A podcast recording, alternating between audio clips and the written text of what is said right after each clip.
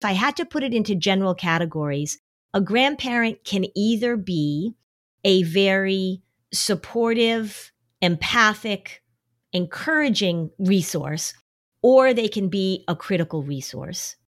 And then probably the hardest thing is when the grandparent comes in and undermines what I'm trying to do with the child by saying things like, I don't believe in this therapy nonsense.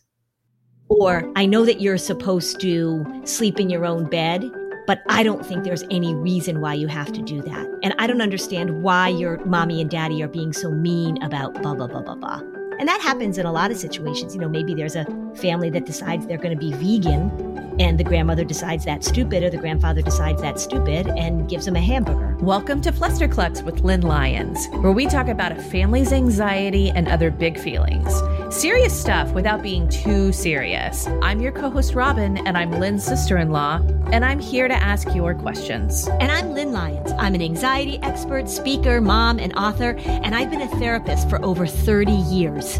Parenting can be a flusterclux, and I'm here to help you find your way, and I'll even tell you what to say.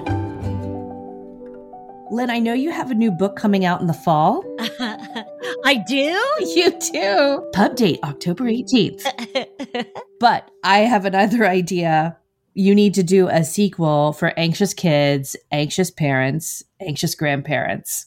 Oh, gosh. Yeah. Mm-hmm. Because we have a listener question today, really talking about the generational patterns of anxiety. And when you're working with your anxious kids and you've got anxious parents, the sandwich anxiety generation, right? You're the baloney in the anxiety sandwich. That's mm-hmm. right. That's right.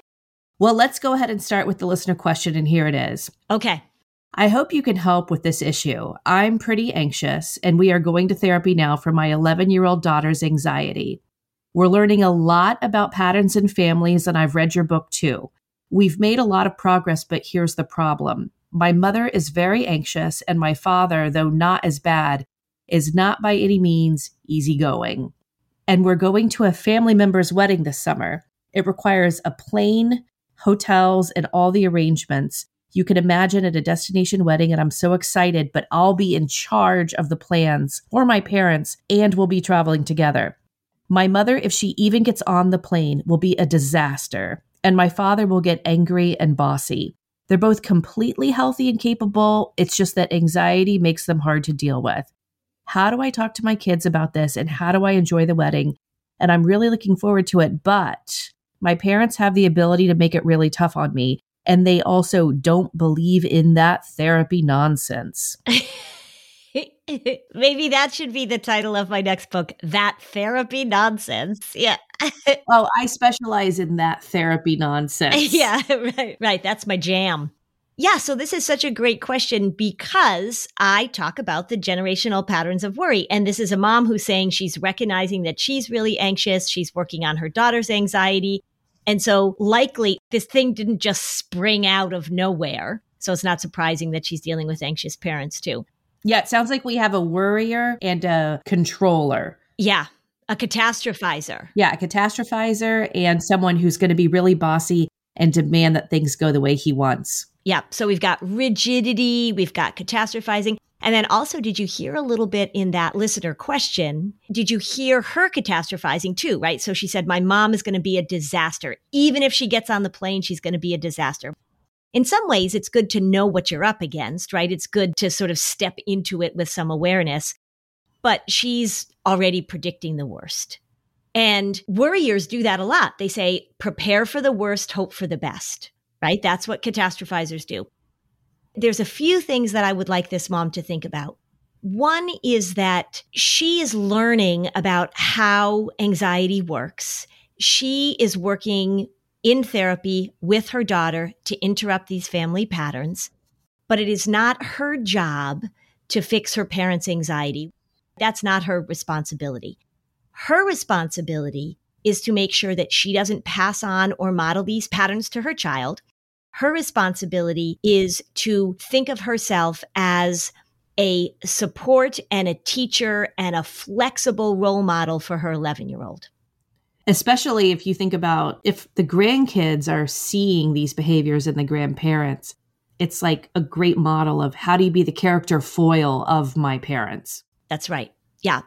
And so there's a few things that are going to be really helpful for this mom. One is that, and I've said this before, right? This is that gem of wisdom that I learned from Michael Yapko. There's a difference between something impacting you personally and something you have to take personally. So just as we pull out our own worry and create some distance, you know, we've got that cult leader that bosses us around and we're like, okay, we know what you're going to do. She should do the same thing with her mom's and her dad's reactions. When her mom starts to catastrophize, instead of feeling like she has to confront her mom or talk her mom out of it or judge her mom, when her dad gets angry and bossy, when her dad talks about that therapy nonsense, she doesn't really have any obligation to deal with her parents other than just to be able to say, yeah, I hear ya, or yeah, I understand this is hard for you. So she wants to create some distance between her parents' anxiety and how she's going to respond. And then the other really important part of it is that she has some discussion with her 11 year old, maybe ahead of time, about how we notice when worry shows up. And she could even say, We're going to notice how it shows up in you. She didn't say that the 11 year old would be nervous going to the wedding. Maybe that's not a thing that her daughter would worry about. But she can say, Let's notice how worry shows up in our family. And isn't it interesting? Like it might show up for Grammy in this way, it might show up in Grandpa this way. And we're going to be able to see how worry shows up and takes over people. And the reason that we're going to therapy, the reason that we're going to see the person that we see is so that we can interrupt these patterns. And you can even say to the daughter, now, of course, I want you to notice how I might get sucked into my worry too, because I'm really working on it. So we're going to work on our family, making sure that the worry doesn't take over. And we're going to notice what happens with Grammy and Grandpa. So having that discussion ahead of time can be really helpful and you can make it a little playful. It's an incredible opportunity for children of that age, particularly because they're pretty sophisticated at that point. Mm-hmm. To just start thinking of family interactions in that way. I mean, because our families are both our teachers yep. and our healers and our problem causers. you know, it's everything. Yeah. Yeah. And what happens sometimes in families is, and this happens a lot in families where there's substance use, where there's alcoholism, is that we want to protect the kids from it. So we deny it or we minimize it or we say, oh, there's nothing wrong or, oh, that's not what you're seeing, or we make excuses for it. Oh, that's just what she does. And that's not really helpful. And that happens a lot in families where there's alcoholism and it's crazy making. So a kid is witnessing something that is really not good and the parent or whoever the protective adult is is saying, "Oh, that's fine. Oh, she just gets happy when she or something like that." We don't have to pathologize it. We don't have to throw grandma under the bus, but we can say, "Isn't it interesting how these patterns get passed down? Do you notice how Grammy reacts when she's getting on the plane? Have you ever seen me do something like that?" Mm-hmm. And so suddenly now we have this opportunity, like you say, to talk about it in a very open way. It's enormously helpful. I want to talk quickly as a travel advisor mm-hmm. ways that I would recommend this listener think about her own self care and her own goals for this wedding and this experience, which is enjoyment. Mm-hmm. Right. So that means putting up some boundaries. Mm-hmm. That means, on a very logistical level, have your parents sit farther away in the front of the plane from you and your family. Give yeah. yourself some distance and make sure that also the hotel rooms are separate and even on different floors. As an advisor, I sometimes can hear because I plan so many multi generational trips. Mm-hmm. Don't let guilt lead you in this planning process. Hmm, that's such a good piece of advice. Think about what you need in order for everyone to have a good time because one of the questions I often ask a family who they want to rent a big house together I always say, okay, well, when you're all in a room right now, how's the vibe? Don't let the idea of something take you down the wrong path. And if in reality, space is how the family can handle each other and find enjoyment with each other when they have breaks, when they have more ways to create buffers. So acknowledge when you need those buffers and give yeah. them to yourself. That's such an excellent point because anxious people, worriers, not all of them, but one of the things that worriers tend to do sometimes is they step into that place of over responsibility. They worry that if they do something, they're going to hurt somebody's feelings or it's not going to, work, and they take on too much. They want to become the organizer. They want to become the happy police. And you feel guilty that you're not doing everything that you possibly can. The other thing, too, and the phrase I would use is don't make plans based on wishful thinking. Yes. Don't make plans based on how you wish it could be. Absolutely. That suddenly all of the dynamics during this wedding are going to go away. And in fact, what you should recognize, everybody, is that weddings and funerals are where the dynamics come out. Oh, I was they're they're intensified. Yeah, yeah. They're absolutely intensified. To think that people aren't going to bring their crap to a wedding or bring their crap to a funeral is silly. That's where it's intensified because the emotions are intensified. Lots of times you're seeing people that you don't see on a regular basis. Lots of people, they're planning for a wedding, they're planning for a trip, and they're at home and they're just packing all of their resentment into their little carry on so they can bring it right on the trip with them. You want to keep your expectations realistic. You really want to keep them realistic.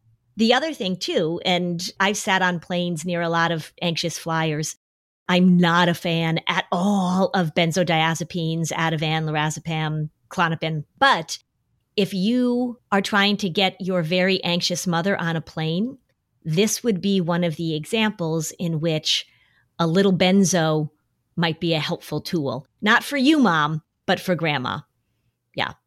I'm not saying like medicate your mother, but I'm kind of saying like medicate your mother.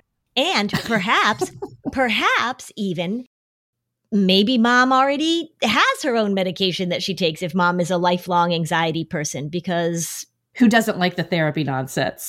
who doesn't like the therapy nonsense, right? Grandpa doesn't like the therapy nonsense, but he really likes his martini when he gets on the plane. And maybe grandma really likes her benzo. So this is not a time to worry about that. This is a time to support the medicating of the really anxious parent on the plane so that you don't have to deal with them. Yeah. We did an episode on difficult mothers in law. I believe it was like October of 2020, which is a really fun episode. But you have obviously dealt with so many multi generational issues in your practices. Mm-hmm. And one of your best pieces of advice, I think, is the gamification of patterns. Mm-hmm. Can you talk about that a little bit more? This listener, this mom is saying, like, I'm pretty sure I know how my mom is going to act. I'm pretty sure I know how my dad is going to act. And again, it's good to realistically, you know, not be surprised by it. Oh, I can't believe that he's being so bossy. Yeah, no, he's always bossy. You can make a bit of a game of it. Like I probably talked about this in the mother-in-law issue is a client of mine whose mother-in-law would do this passive aggressive sighing. And so she just created a game with her husband that every time her mother-in-law sighed, huh, she would put a dollar in a jar. And then when the mother-in-law left after the visit, they were going to go out to dinner only using the money in the jar. So if the mother in law only sighed five times, they'd have to go to Subway and split a foot long. But if the mom was constantly sighing, the daughter in law was like, cha-ching, cha-ching, we're going to go to a really nice dinner. So you can come up with a game. So maybe this mom, the bologna and the anxious sandwich, maybe she makes a game with her partner. Every time my mom says something catastrophic, we have a little signal that we give each other. We have a way that we play around with it. Because the problem in these situations is that somebody does the exact same thing that they do, and you react and respond the exact same way you always react and respond. So we want to interrupt the pattern, but if we can interrupt grandma's pattern, you can interrupt your pattern. Yeah, I was just about to say that. And the reason why gamifying with your kids particularly is you're training them early to recognize that they can shift their own response. Right. they're in control of their own response which of course then leads to the ability to distance yourself from your feelings which is the foundation of emotional management. Exactly. That's exactly what i was going to say. That's step one that's two, step two. Step one step two is that somebody does something or you feel something or you think something. And then the skill we want to teach our kids is how do we respond and react to it sort of like you've been saying this, and I've heard you say this, is that you go to a hotel or you're getting on an airplane and people are exhausted and a lot of places are understaffed right now. So there are things that are going to happen that are going to frustrate you. And that's okay that you feel frustrated that you have to wait in a line or you feel frustrated. But how do you treat the person who's trying to help you? And so that's the thing that you have control over. How do you respond? And we can say to kids over and over again, and we're going to have to say it over and over again. It is really frustrating when somebody does this, or I feel really annoyed when somebody does this, but I'm going to learn how to respond and react to it in a different way. Anxiety really wants to take things seriously. It really wants to be catastrophic. If you make a game with your 11 year old about spotting a pattern that the parent grandparents do, that 11 year old may actually spot the pattern before you do because you're so entrenched in it because you're 40 something and it's just been so normalized. Right, right. Your child can be your ally and helping you raise awareness about something. Yeah. You don't want to make it mean spirited. You don't no. want to make it so that you're ridiculing when you're working with your child about this, noticing these patterns. You want to talk about it in a way that says to your daughter, I really struggle with worry. We're really working on it. Grandma really struggles with her worry too. It's kind of interesting. We can observe how grandma gets herself so anxious, which is the same way I get myself so anxious, and which is even the same way that you get yourself so anxious. You can even say to them, it's sort of like we're in a nature show and we're just studying grandma in the wild and we're just noticing these patterns. And it really helps them to become good observers one of the things I do in therapy all the time, one of the rules of thumb is that when I'm trying to change a pattern, I start outside of somebody's own individual pattern and then I bring it in closer because people are much more defensive when you're talking about their patterns, but they're really good at noticing patterns outside of themselves. Well, when we come back, I want to hear more about the different types of grandparent dynamics you have seen play out in your mm. practice. Mm. Mm. There's some good ones. I am really working on improving my diet by making sure that I get the best quality products, organic foods, and I really want to make sure that I'm not using harsh chemicals in my home. Thrive Market is my go-to for all of my grocery and household essentials. The convenience of getting everything online and then quickly shipped to my doorstep. That is a huge time saver I love that Thrive Market carries brands with the highest quality ingredients and sourcing methods. They restrict hundreds of ingredients across their food and cleaning categories. I can use their filters to suit my lifestyle needs. So maybe you're looking for organic snacks for your kids, or maybe you're gluten free. As a Thrive Market member, I save money on every single grocery order. You will too. On average, I save over 30% each time. They even have a deals page that changes daily, always has some of my favorite brands. When you join Thrive Market, you're also helping a family in need with their one for one membership matching program. You join, they give. So Join in on the savings with Thrive Market today and get 30% off your first order plus a free $60 gift. Go to thrivemarket.com slash flusterclux for 30% off your first order plus a free $60 gift. That's T-H-R-I-V-E market.com slash flusterclux. Thrivemarket.com slash flusterclux. How are those New Year's resolutions going? Well, many are destined to fail. But lucky for you, here's one easy resolution idea that we gave you that we can all make, and it will make your life easier. It'll be kinder to our planet, and it will transform the way you do laundry in 2024. And that is switching to Earth Breeze. Earth Breeze looks like dryer sheets, but it's ultra concentrated laundry detergent, and it couldn't be easier. You just throw a sheet in with your laundry in any temperature, and you watch it dissolve in any wash cycle, hot or cold. There's no measuring, there's no mess, there's no fuss, there's no wasteful plastic jug. EarthBreeze fights everyday stains and odors, giving you an amazing clean every time. The best part is you'll never run out again thanks to EarthBreeze flexible subscription that you can adjust, pause, or cancel at any time with no hidden fees or penalties. And you'll save a whopping 40% when you subscribe. Shipping's always free and it comes in a slim cardboard envelope that saves a ton of space. So switching to EarthBreeze won't only make laundry day easier for you, but it will also be easier on the planet. So help me make plastic jugs a thing of the past. And if Earth Breeze doesn't end up being the 2024 update of your dreams, you don't even have to return it. Just let them know it's not for you and you'll get a full refund, no questions asked. Get started with Earth Breeze and save 40%. Go to earthbreeze.com slash flusterclux. That's earthbreeze.com slash flusterclux for 40% off your subscription. All right, grandparents in my practice. It has ranged, it has gone from incredibly helpful. A grandparent comes to a session. I work in the systems way, so I include family members. I want to get information from people who can give me information. So sometimes grandparents are enormously helpful. So they'll come to a session. Maybe they're a really big part of a child's life. You know, sometimes they even live with the family. And so that can be really helpful.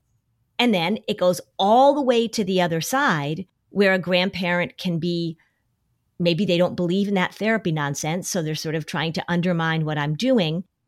And it often is sort of somewhere in between that they are willing to learn and they're also having trouble changing their own patterns.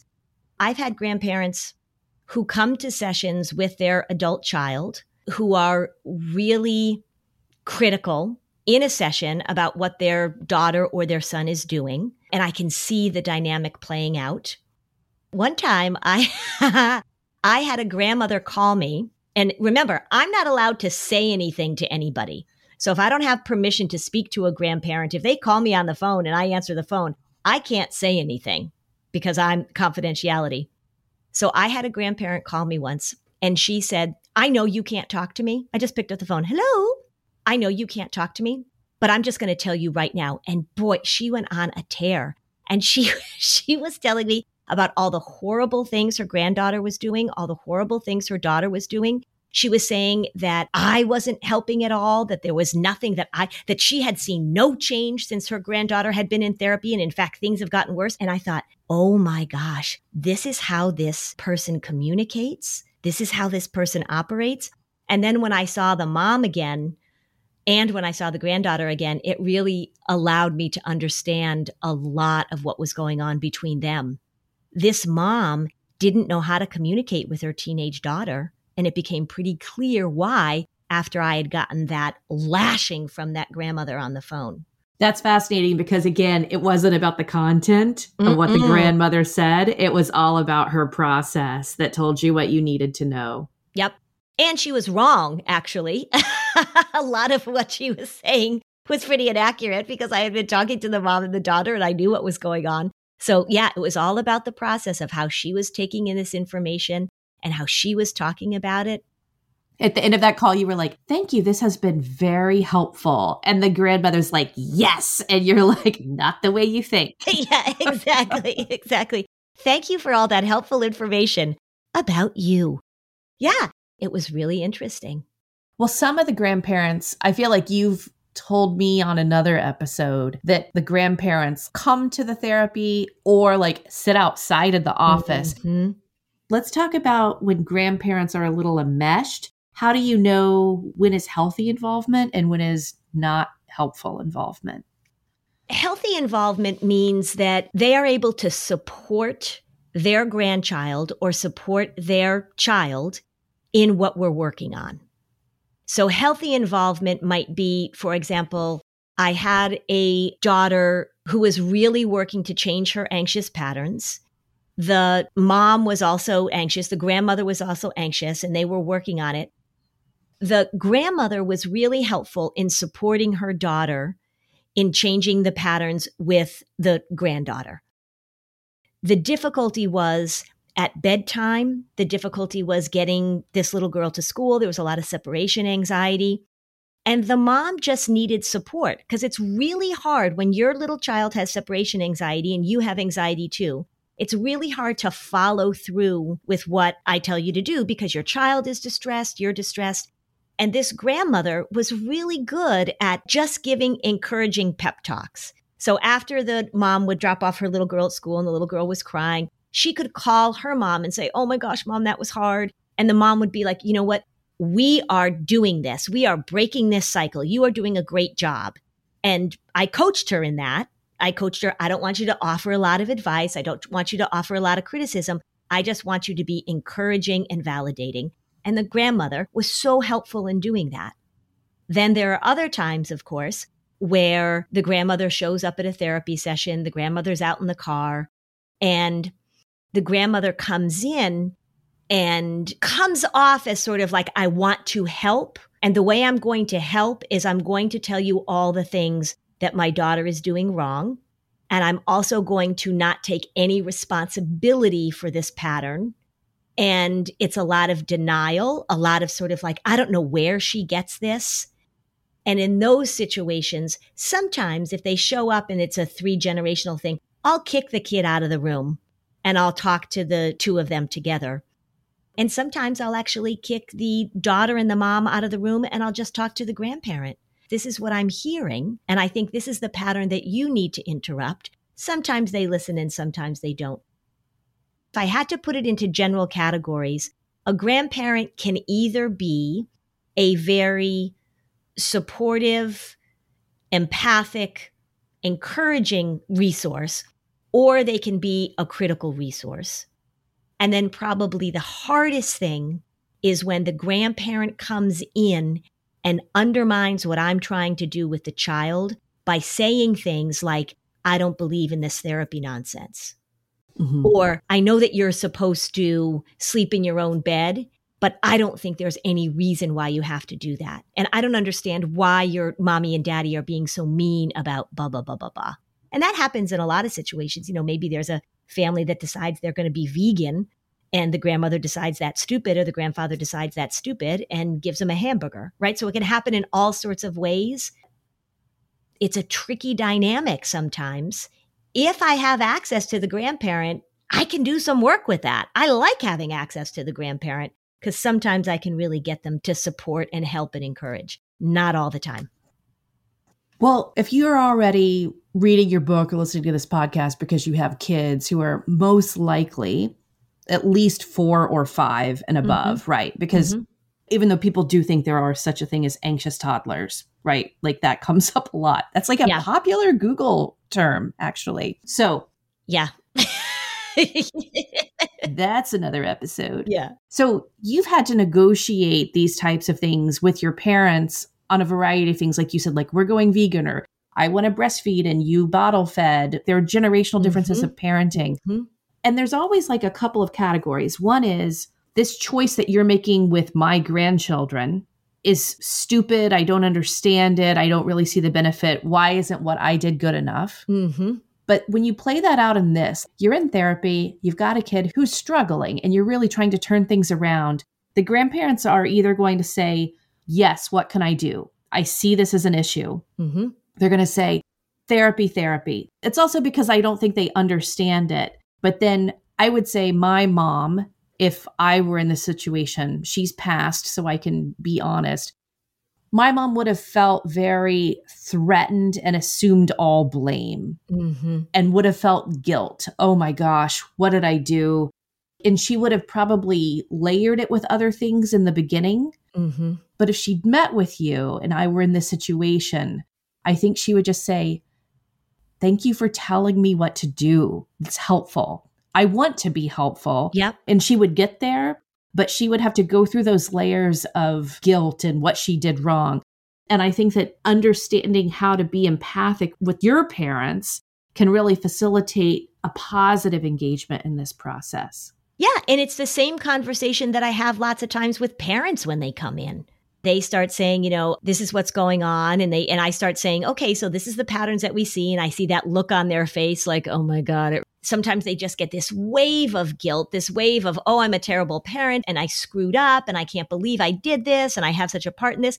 And my job very early on is to normalize it. Right. And I say, nobody says, okay, I'm going to have a baby and I'm going to see if I can make it really, really anxious. Let's see if I can do it, right? Which actually is not that hard to do. So let me see if I can do it. Nobody says that. And so that's the same speech that I give to a grandparent. So if they say, oh, I know it's all my fault, I talk a lot about the difference between blame and responsibility.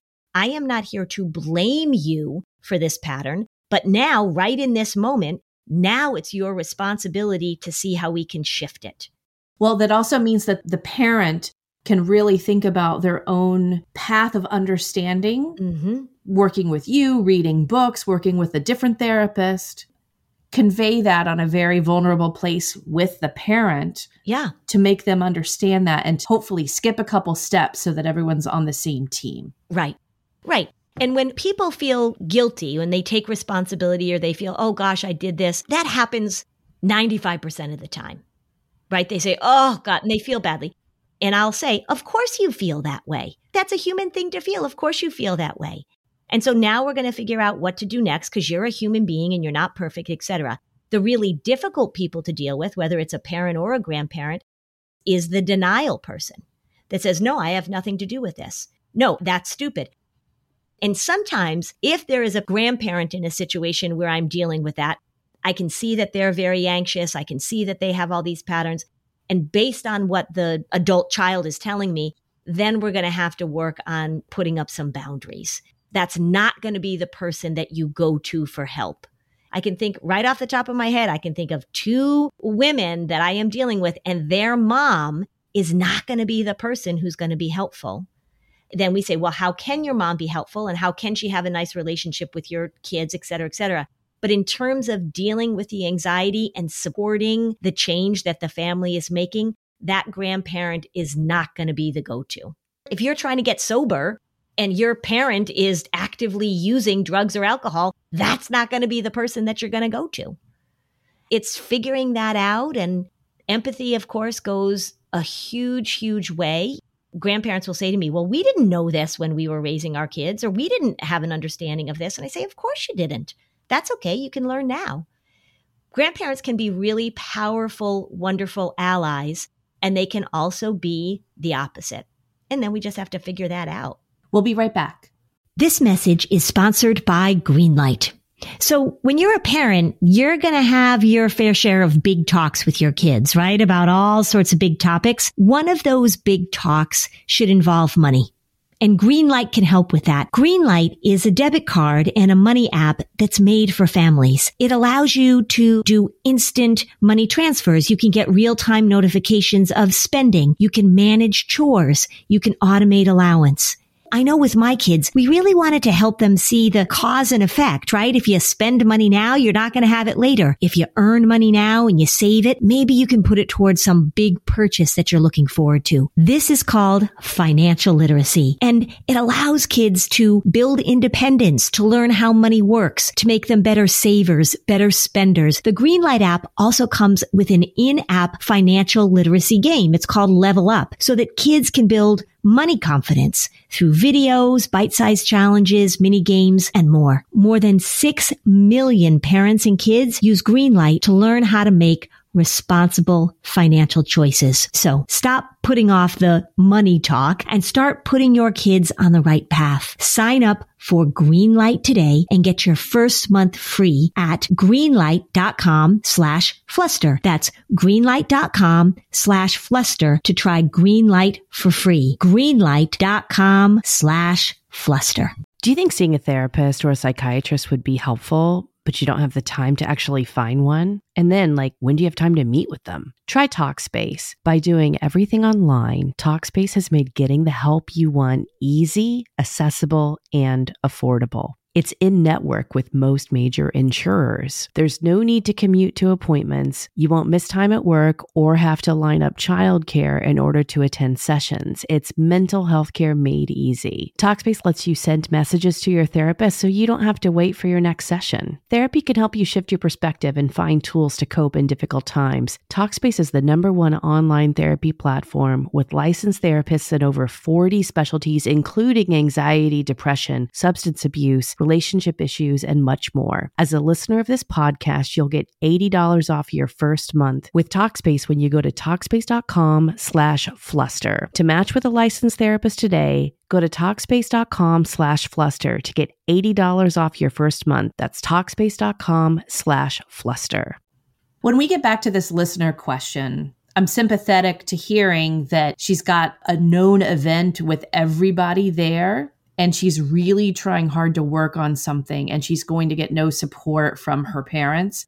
Mm-hmm. And not only that, what happens and what would you tell her to do if she wants to start talking to her daughter about something and the parents try and disrupt it right there and call her out or dismiss her or whatever? How would you address the parents both privately and in front of the child? Mm-hmm. So, the one thing I wouldn't want to do with this mom is that I wouldn't want to do too much planning about the horrible things that could happen.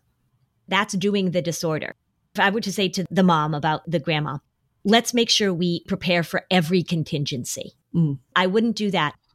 She did say in the letter if she even gets on the plane. So I might think a little bit about that, what the plan would be if mom refuses to get on the plane.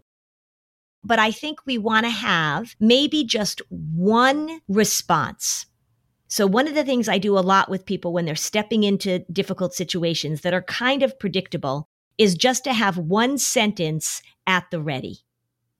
I want you to stick to that sentence. I don't want you to get into a tug of war. I don't want you to get into a debate. So, we would come up with a sentence, and it might be something like, Mom, we can talk about this another time. Or, Mom, this is not the time or place to go into this. Or, mom, I appreciate your input, but not now. Something like that. And then the trick is just to keep repeating that sentence. Because if you say to the mom, Mom, this is not the time or place for us to discuss this. And the mom says, Well, I think that blah, blah, blah, blah, blah. And you say, Mom, not the time or place for us to discuss this. And you are just boring and redundant in your response. And what that means, the permission that gives you also is that you don't have to figure out how you're going to work this through or how you're going to have this discussion. Your mantra and your mindset is, I'm just going to politely shut it down. So I would have them come up with that sentence. And if they had to write it down on a little sticky note and put it in their pocket, then all the better. So we're going to keep it simple and consistent, and we're not going to discuss it. This is what talking to the hand means. That's right because you just held up your hand perfectly when you were doing that too. Talk to the hand. Yeah. Probably don't want to say talk, talk to, to hand. the hand. Yeah. Some version of talk to your hand. And then the other thing you really want to pay attention to is that if you're in with all these family members, and I don't know what the other family dynamics are, is to really pay attention to the lure of negative connection. Because if your mom is driving you crazy, it could be really tempting to go to one of your siblings or one of your cousins or one of her siblings and sort of start talking about it and getting into it. And at big family events like that, that stuff spreads like drunken wildfire. So keep your mouth shut. Mm, good advice. Have your partner, have somebody else that you can go to to sort of be like, oh my God, I can't believe it. But do not gossip. Do not talk about it. Do not get other people involved. It will not end well talking about your mom to other relatives, it's going to go wrong. So keep your mouth shut. Don't gossip. Don't negatively connect, as tempting as it's going to be. There was one client that I had actually, similar situation. They were going to a wedding. They had to fly, you know, a long flight. The grandma was really, really anxious and had been really anxious. And we all knew she was really anxious. And so the daughter arranged that the priest who was officiating at the wedding would sit next to her on the plane. so, and I know this person listens to the podcast. So if you're listening, I just want to say, like, that was brilliant, right? So the priest sat with the grandma on the plane. It was like a human benzo. yeah, I thought, wow, that was really smart to arrange the seating in that way. Yeah, flying anxiety is very real for so many people. Mm-hmm even uh, in the travel industry, so many of us who work in this space still have flight anxiety. Mm-hmm. I'm so grateful I don't. Yeah, I am too. I'm really grateful. And of course, you can imagine when I'm at the airport and I'm flying, I just see it all around me. There's part of me that when I can tell I'm sitting next to someone who's really anxious as we're taking off, what is it that I could say to them right now? Just distract them sometimes. Where are you going and what are you doing? Well, and the example I always give, is, you know, when we always say, like, what's the worst that could happen? No, right? you so don't I, say that. people say that all the time. And I always say, like, don't say that. So I, I always imagine sitting on a plane, you're sitting next to this anxious flyer. They're imagining the plane crashing. You turn to them and go, what's the worst that could happen? Not helpful. This is why we don't say that. We don't say that. Yeah. I remember with my daughter when she was an infant, I had her asleep in like a sling and I didn't pull her out of the sling because I had bounced her in the gate. So she was like perfectly asleep. She was a tiny little infant. And then they were like, You're going to have to remove her from that sling for takeoff. And I'm like, Are you kidding me? She's going to wake up then. Oh, yeah. And I just remember looking at the flight attendant and like, if we crash, we crash. I don't really see why this is going to matter. But yeah. the woman next to me that I said that looked at me in like complete horror. Oh, I had not God. made her flight better. Such a such an interesting little experience when you're on a plane with all these people. And sadly, the statistics are there that there's more drama on planes mm-hmm. now. Uh, mm-hmm. Uh, related to the episode about living in a tinderbox society that we are now too. Yeah, I mean the yeah. rates of violence on airplanes now mm-hmm. is is a little depressing. It is a little depressing, but I'll end with a little sweet story that's the opposite of depressing. I was on a plane um, my kids are two years apart, so a two and a half year old and an infant. And we were in the way back of the plane. My little son was in one seat. I was holding my little tiny baby, and this man who looked to be, you know, probably like 45 or whatever was sitting next to me. We're crammed in there. And he turned to me and he said, I know that you're probably going to want to nurse your baby and that's totally fine with me. I will give you privacy, but please don't feel self conscious because I know you're just trying to. He, and he said it like in just like a very genuine way. Like I knew he was a dad and his wife had probably nursed their children and he could see like, ugh. It was just such a kind gesture for him to sort of say that to me. I remember being so grateful. Yeah, so there is kindness out there.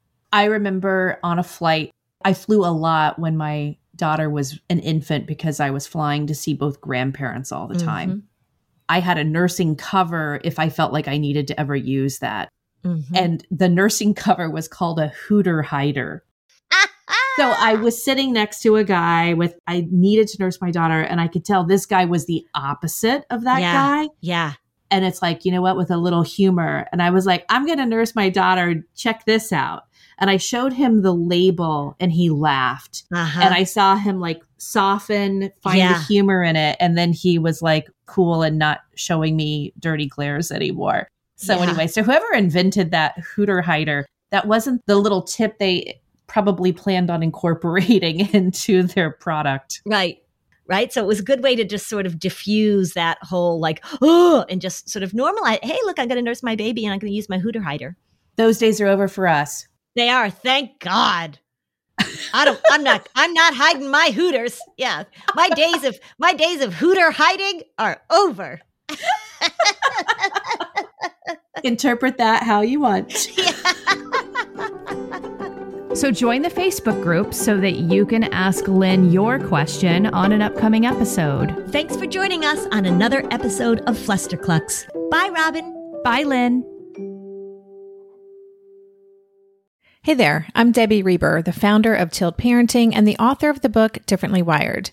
The mission of Tilt is to change the way neurodivergence, whether that's having a learning disability, having ADHD, being gifted, autistic, or some combination of all of the above, is perceived and experienced so differently wired kids and the parents like us raising them can truly thrive. On the Tilt Parenting podcast, I get to talk with authors, therapists, educators, and parenting experts who are committed to this mission. I ask the questions my listeners are most curious about when it comes to supporting our kids. And in turn, my guests share strategies for challenges, out of the box ideas for navigating school, best practices for therapies, tips for advocating, and so many thoughtful insights on what it really takes to help our kids grow up feeling seen and respected so they can create awesome lives for themselves. I know that raising a differently wired kid can feel overwhelming and isolating, but I promise you, you are not alone, and it can feel so much better. If you're on this parenting journey, come listen to Tilt Parenting. Together, we can shift this paradigm and show up for our exceptional kids with hope, possibility, and joy.